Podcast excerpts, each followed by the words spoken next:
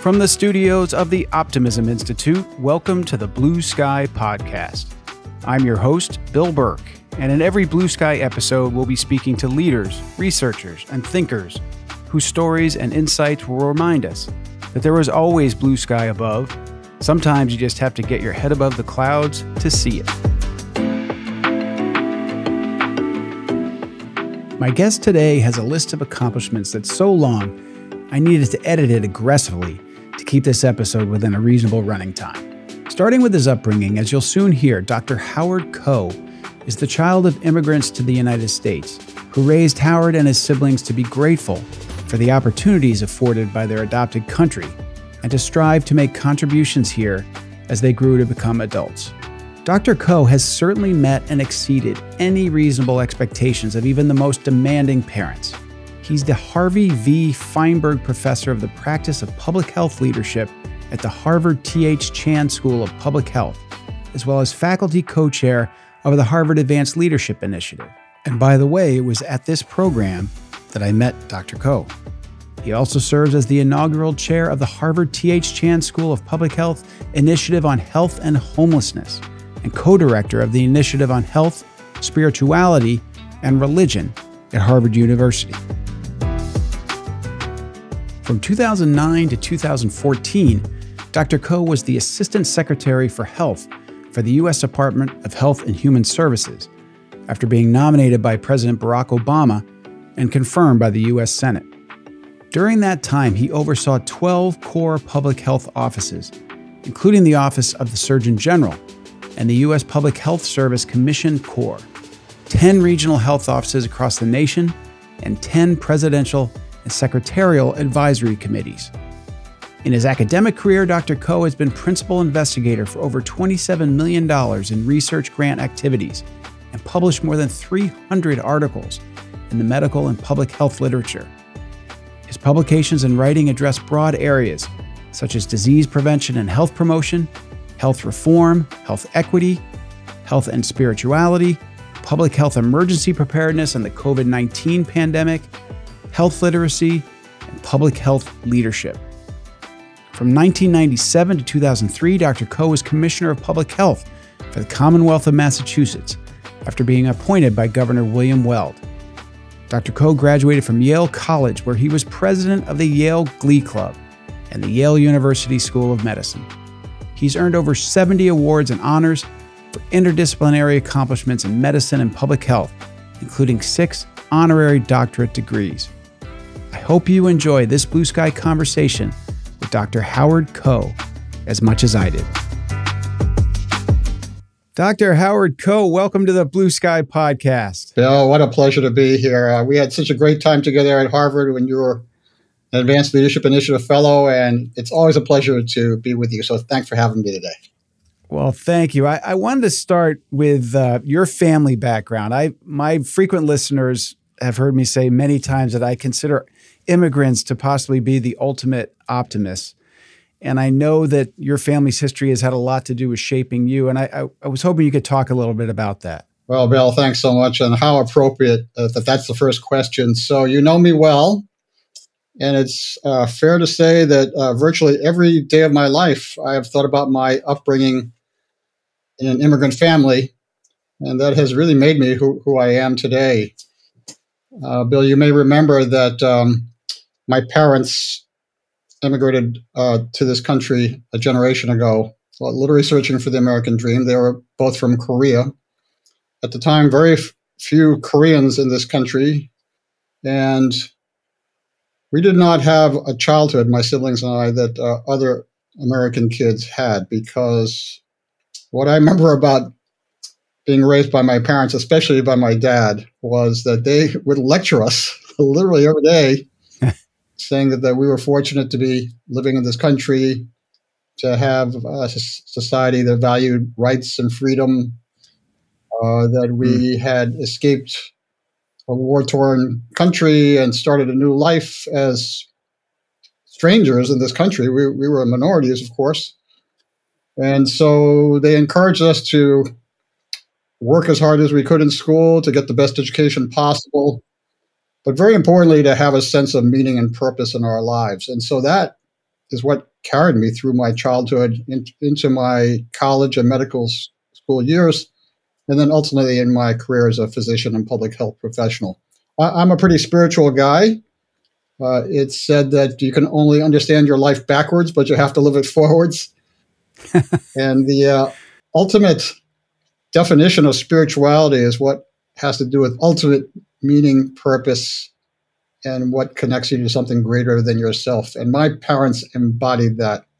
And I'm here today talking to you because of their sacrifice and their commitment. So it, it means a lot, Bill, that you raised that as the first Oh, well, my pleasure. And thank you for that answer. And I, am curious to know that. So, based on what they told you about how fortunate you were to be here and, and your responsibilities to get back, you could have chosen a lot of different paths.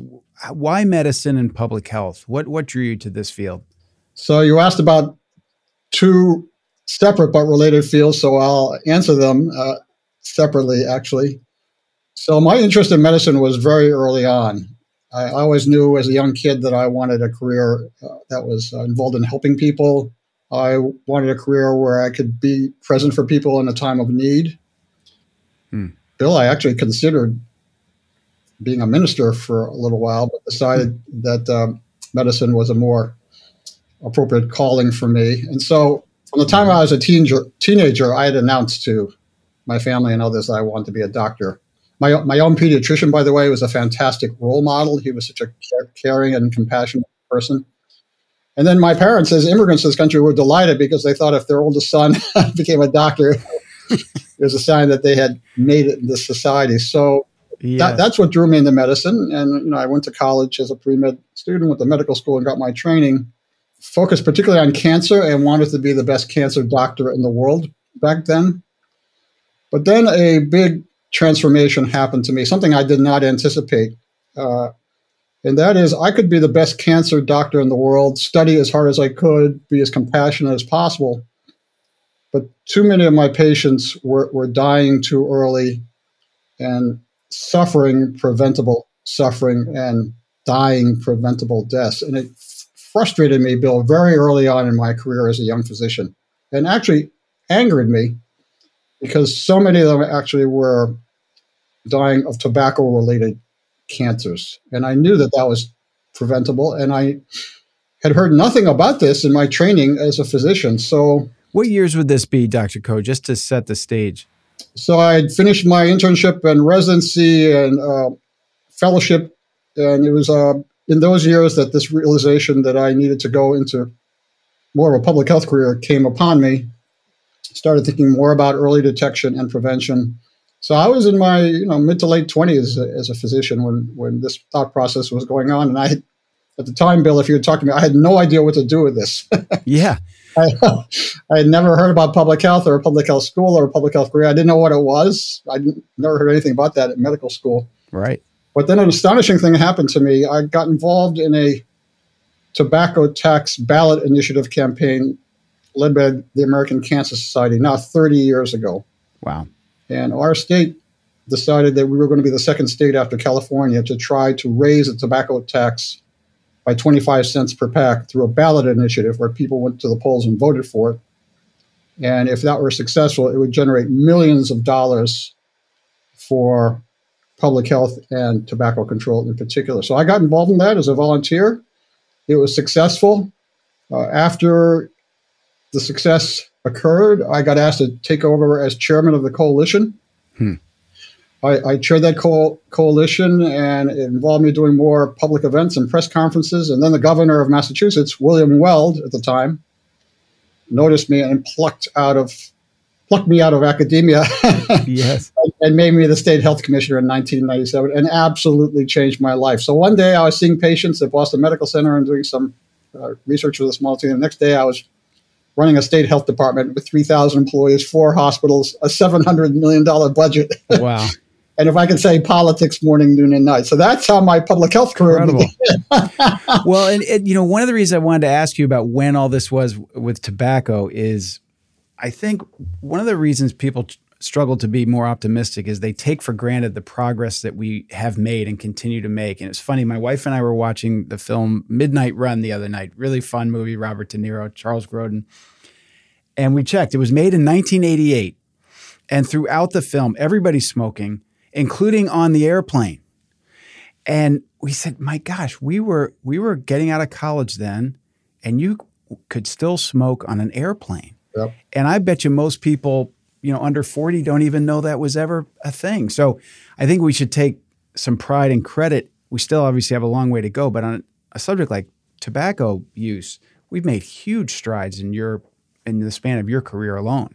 Thank you. Yeah, so that's a great example of how, Bill, the reason we have been in this pandemic for well over a century is the tobacco industry has taken their product, which addicts people and causes so many terrible outcomes and diseases, particularly cancer, and they've normalized it and glamorized it. So, you know, they were in movies back then and sure. it was considered cool. So, what the public health community has done is slowly but steadily denormalized and deglamorized cigarette use. So, we're very, very proud of that. When I subsequently became Assistant Secretary for Health in the Obama administration, I, I led the first ever Health and Human Services action plan for tobacco control that was when the Affordable Care Act was being passed, and we leveraged uh, that capacity and also the fact that the FDA was regulating tobacco for the first time in U.S. history um, back then.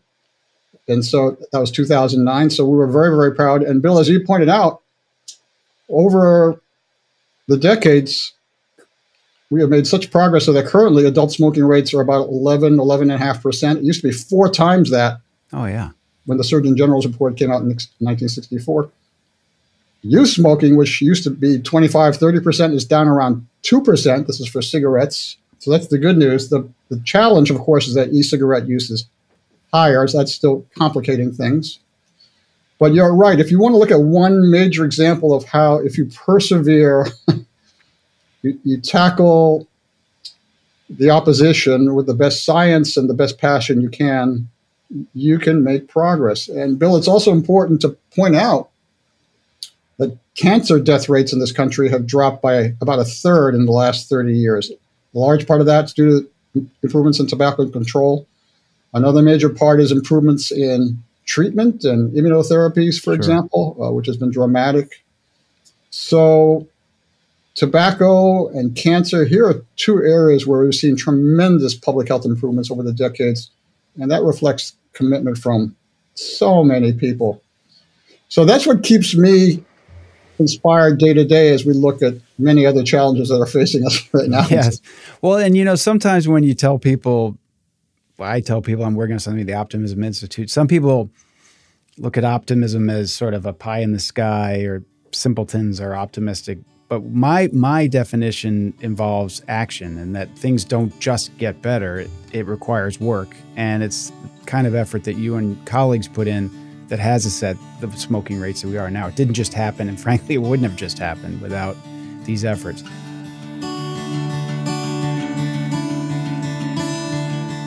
Howard Koh says that his parents reminded him nearly every night that he was lucky to live in the United States and to be afforded the rights and freedoms his family was denied in Korea. And along with Robert Soifer, he's the second physician I've interviewed who was inspired by other doctors when he was growing up. In Dr. Koh's case, it was his pediatrician. And it's interesting to see how he made the move from practicing oncology to deciding he might have a bigger impact trying to prevent people from getting cancer in the first place, particularly those forms of the disease that are caused by tobacco use. And to a point we try to make often at the Optimism Institute, let's not take for granted the continuous progress we make as a society cutting adult smoking rates from 40% to 11% in a matter of decades is remarkable and inspiring. Getting back to our conversation, I wanted Dr. Koh to reflect on his years working in the federal government as part of the Obama administration. I'd love to hear your take on you were there during some very heady times in terms of progress in healthcare reform and when I talk to people about politics, some either say you couldn't, I wouldn't get involved with politics on a bet. Others think it's the best way to change people's lives for the better. What was your experience like? You were in state government, but you were at the center of a huge movement for healthcare reform in the Obama administration. What was your takeaway from that experience? I'm sure you have several. Uh, thanks for asking. Yeah, so here I am, a physician. You know, hoping to start my career as being the best cancer doctor ever, working in clinical settings. But now I'm looking back at my journey. I spent over a decade in government, in state government and federal government, in leadership positions at the state and federal level. I, n- I never planned any of this. That's just the way it happened. And uh, Bill, you're right. When I joined the Obama administration as assistant secretary in 2009, it was quite a heady time. Uh, the, you know, Barack Obama had just been elected president. That was uh, the promise. But H1N1, the last pandemic before COVID, oh, was on right. the horizon. Yeah. Uh, we literally had millions of federal employees working lockstep day in and day out to, to tackle that challenge. And fortunately, the morbidity and mortality from that last pandemic was, was not nearly what we're seeing uh, now with COVID. Uh, we can talk more about that if you want. But, and then shortly after that was quieting down in 2010, the Affordable Care Act was passed and we are off and running. But when you get to see the passion and commitment of people in government service, when you see government leaders getting up every morning because they really want to make a difference in the lives of all people, I mean, it's the most inspiring thing in the world, Bill. Hmm. And it's done on a public stage before lots of criticism and pushback and uh, challenges from everybody around you, and you you got to be committed to mission and be able to have the stamina to get through that, take criticism, and get through to the other side and look back and say, "Gee, I think we got something done." You know, it may not have been perfect, but but it was what it took to to make our society healthier. So Right now, Bill, I'm a professor that encourages all my students to give government a try, even if it's just a summer internship. Hmm. Uh, I tell them they'll never learn so much. They'll never be in a in an environment that's so complicated. I mean, being in government, trying to do public health, for example, through election times, is very, very stressful because uh, you don't you don't know who's going to be still left in government after the elections are over. So that is uh, something I really recommend. And once you do that, you get up in the morning and you look at the world in a different way. You you look mm. at um, interviews on TV in a different way. Lots of times you're the ones being asked to do the interviews, yes. being challenged by the press or by advocates, and that makes you stronger, if I can say. So I'm a firm believer in good government and public service, and, and I would really encourage all students to do that. By the way, you really can't understand public health um, unless you've been in government. I'm going to just say that right out.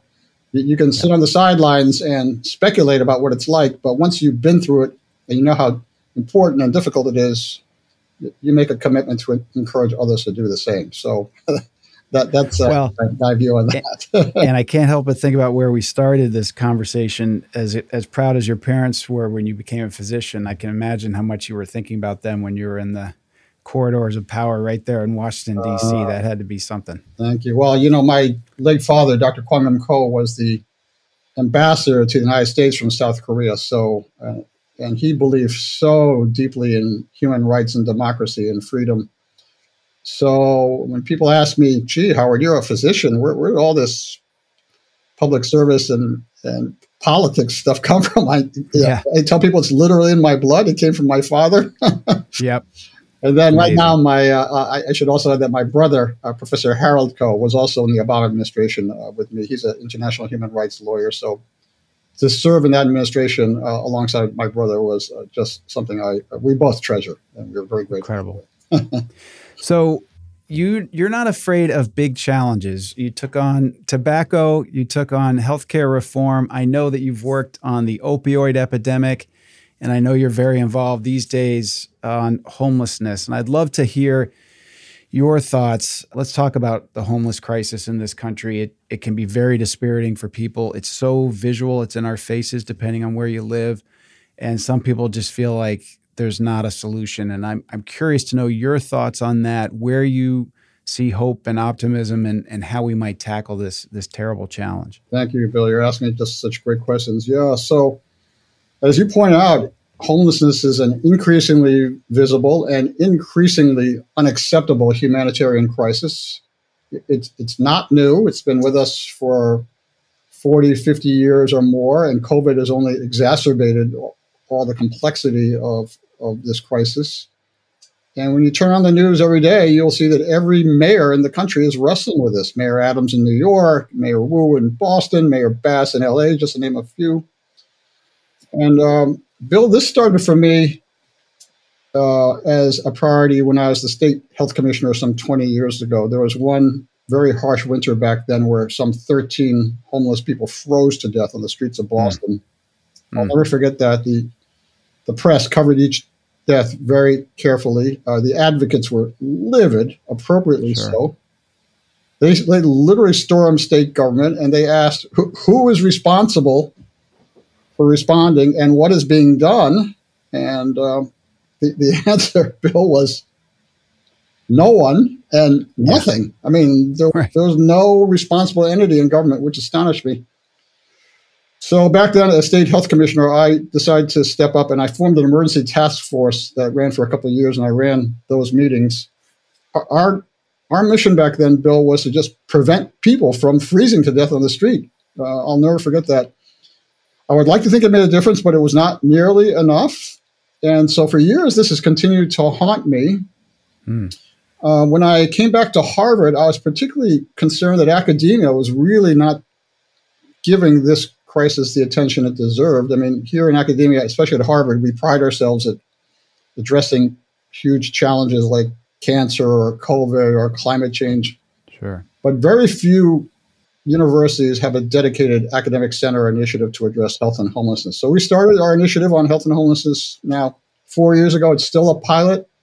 It still has a skeletal budget but we are encouraging young students who want to be the next generation of leaders who have the courage and compassion to tackle this issue head on. It's interdisciplinary by nature, so we need a societal response that's much more committed and integrated.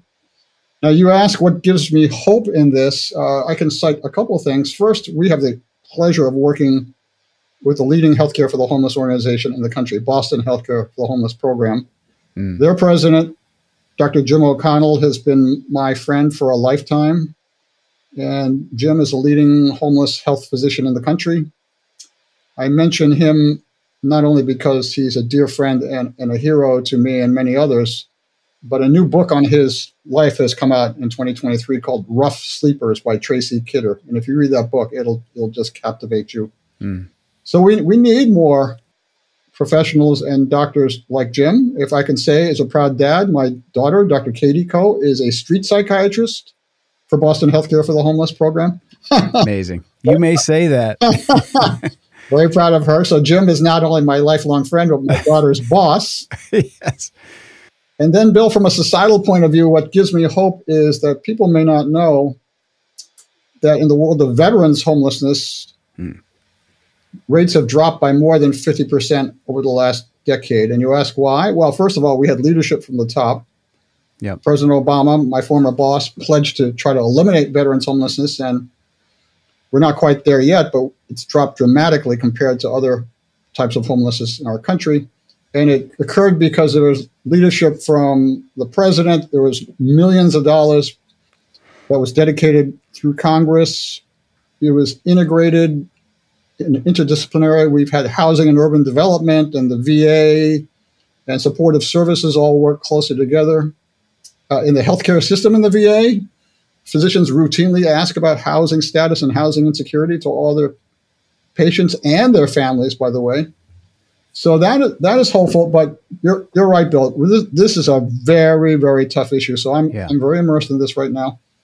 Uh, one last thing I want to say about this is I, I think as a society, we, we got to change the narrative about how we're addressing this issue because too often there's the unspoken feeling that people on the street somehow don't deserve care that we give right. to other people.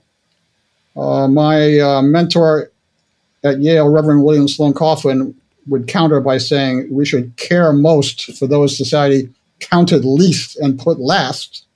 Again, right. I'm a spiritual guy, so I like saying that whenever I'm asked to comment on this.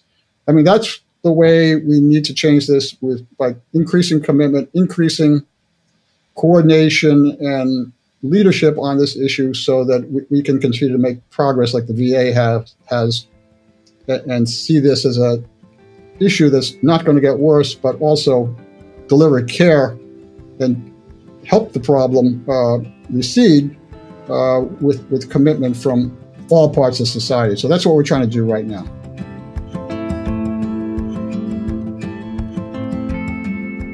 I was glad that Dr. Koh mentioned H1N1. I was on a hospital board during this time he describes here, and this part of our conversation reminded me of just how concerned we were when this form of the flu first came on the scene. And while it's easy to get disgusted by our elected officials and some of their behavior, it's also helpful to remember that there are many people working in our government behind the scenes and with, as Howard describes, great passion and dedication to service. And after taking on daunting challenges like tobacco use reduction and healthcare reform, it's no surprise to learn that Howard Koh is now working hard on one of the great challenges of our time homelessness. Our conversation next turned to a discussion of the root causes of this problem. As an oncologist, you were you were drawn to work sort of upstream, if you will, on tobacco use.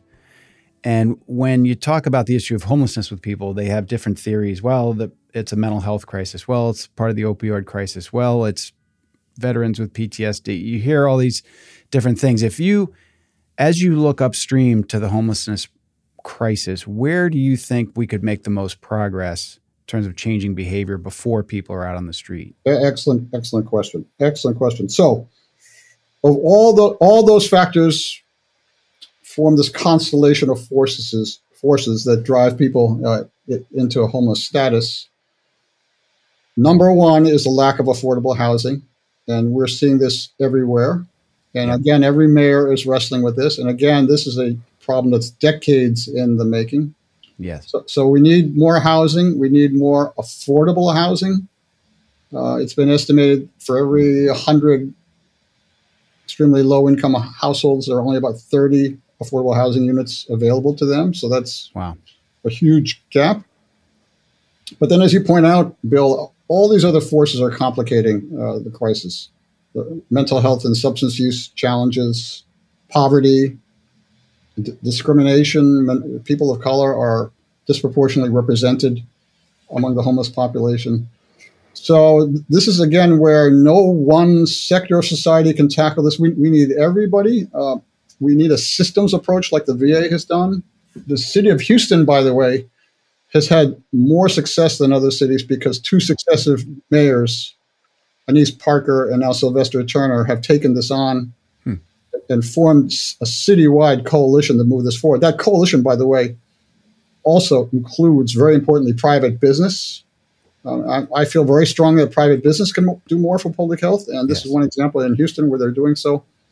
So these are some of the themes I'm trying to get my arms around. And the thing that excites me, Bill, is more students are now coming to our school in recent years, writing in their applications that they want to come to Harvard because we have this initiative and that's the field they want to move into in the future. That thrills me, gives me so much gratification as a professor because because we need to care for those uh, who are so underserved, and uh, th- this is the population at the top of the list for me right now. Well, I'm glad you mentioned students too, because I think as as we get older, uh, one of the ways you can stay optimistic is hanging around with younger people who are so idealistic, so so care about the planet and people, and it just sort of reminds you that you know you get to that age where you sort of like get off my lawn, kids, you know, or these these kids are all immoral, and it, it's just the opposite from my experience, and I'm sure that that's one of the things that gives you hope as you stay in that college university environment at Harvard. Yeah, if I can say more about that, um, Bill. Last month the school trotted me out for I think the fourth year to be the keynote speaker at on the first day of orientation. So, oh wow, I, I, had the privilege of welcoming 500 new students to our school from around the world. So I reviewed the basics of what is public health and how do you define it, what are our goals, and what makes it fascinating and often frustrating sometimes, of course. But then I pointed out that through COVID, where we've had uh, over a million deaths and then a lot of strain and drain on medical and public health professionals. People are leaving the field. Hmm. I, I helped co-author a study that came out recently showing that half of state and local public health professionals left through COVID. Wow, that's that's the half. bad news. Half. But the good news is that public health schools everywhere, not just our school, but everywhere, are seeing applications rising because young people see the crisis, they see yep. the challenge, and they want to be involved as part of the solution. Wow. So to welcome them to Harvard, and they're from all over the world, Bill, it, yeah. it was just, that was a month ago, but I'm still uh, so inspired by them. And they are the future. They're, they're going to step up and be the next leaders, and we want them to be informed and educated and encouraged as they, they take this step. And we're so grateful to them. Amazing. You've mentioned several times in our conversation uh, the importance of spirituality in your own life, but you've also, or and you've also researched this and the and the benefits and written about the benefits of spirituality and people's overall well-being. I'd love for you to talk to, about that in general, and then also in the context of often I think our spiritual lives are something we leave at the door when we go to work. It's, sometimes it's a very sensitive topic, especially I would think in academic settings, scientific, if you will, settings. I'm wondering if you could share with us sort of the headlines of the research and writing that you've done on this and and how you've navigated that world in a in an academic setting like you're in to actually talk about something like spirituality. Oh, Bill, you're great. Oh, I love talking about this. So this has been another very, very gratifying chapter of my journey. And um, you know, Bill, there's a definition of health through the World Health Organization that health is quote the state of complete physical, mental, and social well-being, and not merely the absence of disease or infirmity. Right. That's the quote. I think about it almost every day. Yep. So that's a broad quote, and it's means that the gift of health is not just physical health, but it's also our emotional well being and our social well being and our spiritual well being. That's what real health is all about. So it's a very broad and deep definition. Again, starting when I was a young cancer doctor, I would see patients at the end of their lives turning to their faith and their spirituality to, to get them through the toughest challenges of their illness. Hmm that made a big impression on me. But then I'd look, and we physicians ignored it. The faculty, the professors, I mean, they were focused on treatment A versus treatment B versus treatment C. Uh, and you know, here these here's a theme that was so important to patients, and we didn't address it. Hmm. And so um, that's sort of when my thinking about this issue started. My mentor at Yale, I've now mentioned him before in this podcast, Reverend Coffin, used to always push us to think about what was bigger in our journey as healers and as uh, health professionals. Uh, he would sometimes preach that there was too much competition in the world and not enough compassion. Hmm. Uh, he had a great line that he said mostly to us Ivy League students. You know, you you you, you guys like to congratulate yourselves for winning the rat race by getting to places like this, but when you win the rat race, you're still a rat. so, so, even back then, I would think a lot about you know what, what's giving meaning and purpose to the journey. And then, as I've already mentioned now, Bill, here, here I had my life all planned out. I was going to be a, a clinician um, and be the best cancer doctor in the world, but I got I literally got called into public service at the state and, and federal level. So you're now talking to a guy who's convinced that we need to talk, talk more about calling in our lives. What are we here for? What are we meant to do in our journey on this earth? So when I came back from uh, DC in 2014, I got involved in more the academic side of health and spirituality and joined some great colleagues at my school. And there's more research done in this area than people realize. And one thing led to another, and a team of about a dozen of us wrote a major paper that was published in the Journal of the American Medical Association last year. My wonderful colleague from Harvard, Dr. Tracy Balboni, is the first author. I'm the senior author. And what did this show? After looking at the most rigorous studies on health and spirituality published between the year 2000 and 2022, it said people have spiritual needs. They, they want attention to their spirit, spiritual lives as part of their care. That physicians and the medical system generally overlook these issues, which are so important to patients. You know, we often talk about patient centered care. So if these themes are important to patients, we physicians should be paying attention to it. And then from a broader public health lens, spiritual uh, beliefs and a commitment to some sense of meaning and purpose in, in one's life leads to healthier outcomes. Uh, in general, there is a longer life for people uh, in that category. There's one very important set of studies showing that regular religious service attendance is associated with longer life and better mental health and lower rates of substance use, for example. Mm-hmm. So when that study came out last summer, uh, Bill, we, we got a worldwide response because it put these issues on the map in one of the best journals in the world, JAMA. Yep. And it showed that there's rigor here and that we really need to reintegrate spirituality into healthcare and public health going forward if we're truly going to bring health to more people in the future. So that's a major, major passion for me now. It's something that gives me great gratitude mm. and appreciation for the richness of this. And so thank you for raising that, Bill. And, and you know, I want to keep adding to this literature and research and work as I go forward in my career. It's fascinating. I, have been watching uh, the Blue Zones show on on Netflix, oh, yeah. and I don't know how, how solid the science is, and and but you know he studies these parts of the world where these people are living these incredibly long lives and centenarians everywhere, and and it, I think it was in uh, Okinawa, Japan, and the concept I think it, I think the word is ikigai, which means sort of your purpose in life, you know, bigger than yourself, that sort of thing, and and whether that's making food for the community or using your hands to build crafts, something eh, eh, or spirituality or all the above. It's it's a key ingredient. And obviously Viktor Frankl. There's others who've talked about the importance of of purpose and meaning in your life. It's it's just a huge subject that I bet doesn't get touched in medical schools. Yeah, and the, the examples you just said are really important, Bill, because often when people hear spirituality, they immediately say, "Oh, that means religion," and for many people, that is the case. But for many others, it's more informal and it has to do with how you get a sense of meaning and purpose in what you do, whether it's interacting with family or working with your community or being involved with nature or the right. arts. Community building, I think it's a huge part of this. So I, I, love the examples you just cited, Bill, because spirituality is a pretty broad term, and people find meaning and purpose in lots of different and fascinating ways, not not just through uh, religious service attendance.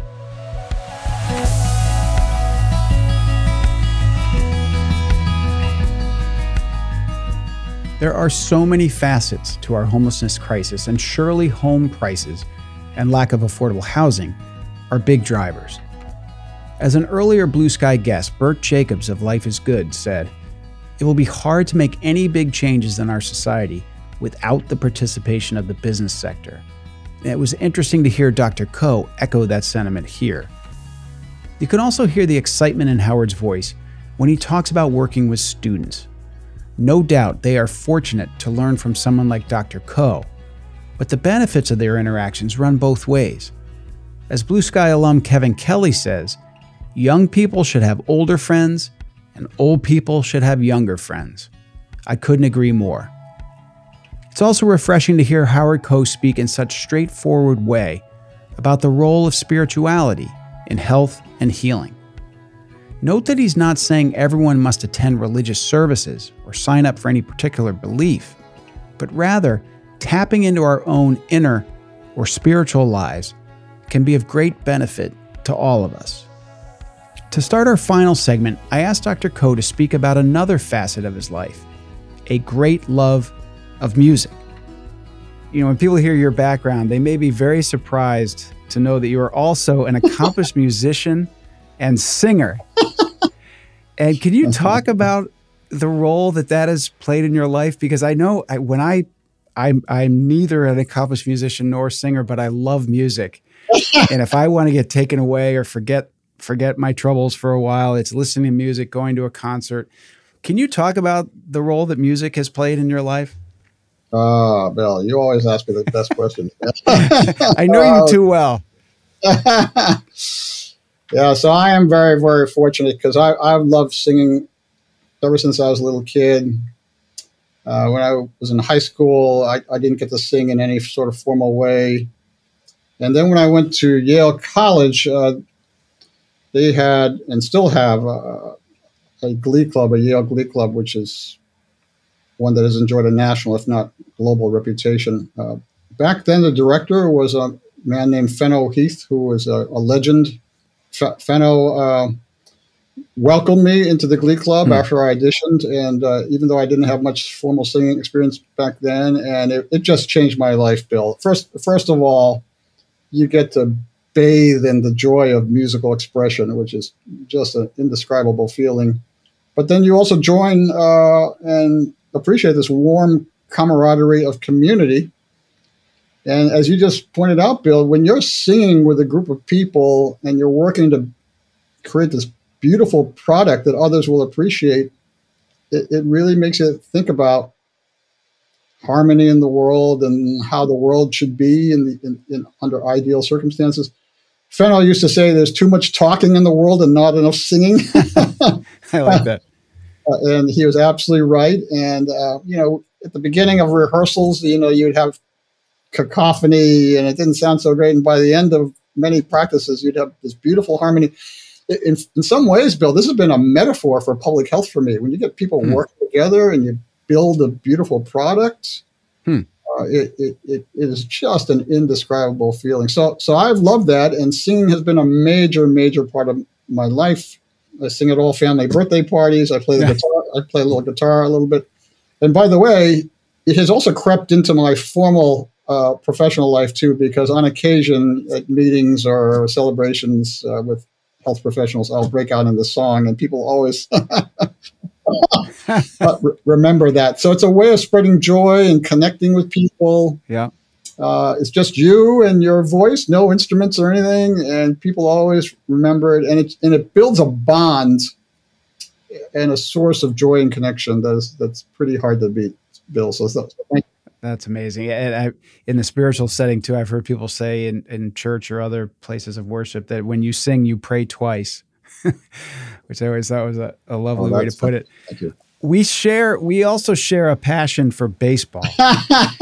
And i know from my research you've done something i've never done at a big league ballpark and you've done it at two big league ballparks. You've thrown out the first pitch at national stadium in washington and fenway park the oldest ballpark in america. My my question was what was that like? But more importantly did you throw a strike either Well, Bill, the next podcast I'm going to interview you because I mean you've had this fantastic career in broadcasting and media, yeah, yeah, yeah, and health and um, in the sports world. Uh, oh, oh, my goodness! So uh, you know, th- yeah, this is an area that bonds us yet again. Yeah, I had the incredible privilege of throwing out the first pitch in 2003 at Fenway Park. Um, the Boston Red Sox recognized me for my work in early detection of melanoma and designated me a medical all star. yes. 2000, 2011 in DC, when I was at the Department of Health and Human Services, they trotted me out to throw out the first pitch for HHS Night. Uh, both of them were surreal experiences, Bill. Uh, I mean, it is just, and both of them came about because of public health. I mean, again, you yeah, right. Who knew? Well, that was your path to the big leagues. Yeah, I, I, I, I, uh, I joke now that you know, both times I stood on the mound with the ball in my hand. I looked at the thousands of people in the stands and I said to myself, I love public health. Without public health, it wouldn't have gotten me there. Now, the first time, back to, back to your question, the first time, somehow the pitch went right over the plate. Wow. So, so afterwards, as my family and I were being guided to our seats and, and, the, and the Red Sox staff were walking us through the stands, people were, were yelling out as I walked past, nice pitch, Doc. Great job, Doc. great, Doc. And I felt great, you know. The second time, unfortunately, Bill, I was I became a sinker ball artist. Oh no. You're a little cocky probably going into the second uh, one. Yeah, I, I, I should have practiced a little more. So I've had the highs and lows, but bo- both times were indescribable, Bill, and I would never trade it for the world. So, so thank you for asking me about that. well, s- speaking of highs and lows, as as we wrap this up, and it's been such a pleasure to talk to you. It, there are people that I encounter, we all encounter, who really struggle to stay hopeful, to stay optimistic, who look at everything from climate change to political unrest. There's plenty of things to focus on that, that get us down. And you've had such a wide career, you have such a, a range of interests. I'd, I'd love to hear just sort of parting words on what you would say to folks to keep getting them out of bed every day and, and how you do that in your life. What what keeps you optimistic, and, and what would you like to share with the listening audience on that subject? Well, first of all, Bill, the fact that you have this podcast and you bring in colleagues like myself to, to comment on this is really important. I mean, these are tough, tough times. Yeah. There have been others who, who have asked me to reflect on optimism and hope and how are they related and how are they different. So that that topic has fascinated me for a long, long time. So when you asked me to do this, of course, the answer was yes. Some have pointed out that optimists think the odds are in their favor, but and and yes, those with hope say that even when the odds are against you, you have to have some faith and belief for the future. And so I think in that regard, I, you know, I'm a person who has faith and belief that we have to have a better future, even when the odds are against you. You have to be rooted in some conviction that, that there's a better future that's worth working for. And build that progress from what I've learned in my career, it takes a long time. It takes a long time. Yes. But the tobacco story is one that gives me hope because that's been decades. Uh, we're still at it but we've yep. made progress that I've just reviewed for you. Uh, we have major changes, uh, char- uh, challenges rather, with public health, um, rebuilding the workforce that I just mentioned, climate change that you just mentioned, opioids. That that's a big, big challenge. Sure. Many other issues, but we we need to encourage the next generation to have the courage and hope and optimism that we can do something about it. That's the only way our world is going to get better. And I'm going to end like the way I began, citing my parents. This is this is why my folks came mm. here, and they wanted their family to have a better life, and and we have had a better life because of their sacrifice. And then uh, my wife and I want to do the same for our children and now our grandchildren. I, I think everybody on earth wants to do that too. So that's that's what keeps me going. And Bill, that's why I'm so delighted to be here and share these thoughts with you. Oh, thank you so much. This is just as much fun as I hoped it would be, just as inspiring. And I know you're very busy, so I can't thank you enough for taking this time to be on the podcast. Thank you so much. Bill, my pleasure. Thanks so much.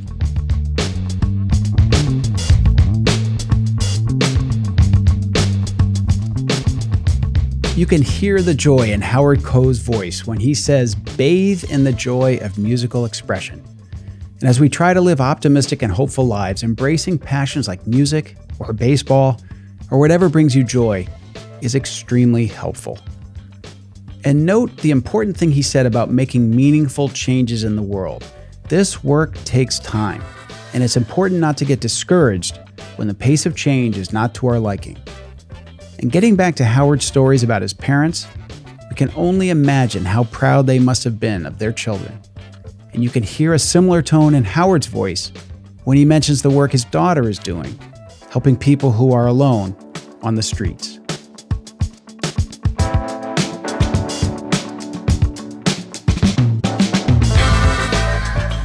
I hope you enjoyed and were inspired by this blue sky conversation with Dr. Howard Koh. If you like this sort of content, consider subscribing to this podcast and also follow the Optimism Institute on social media if you don't already. Until next time, I'm the founder of the Optimism Institute and host of Blue Sky, Bill Burke, and I thank you for listening.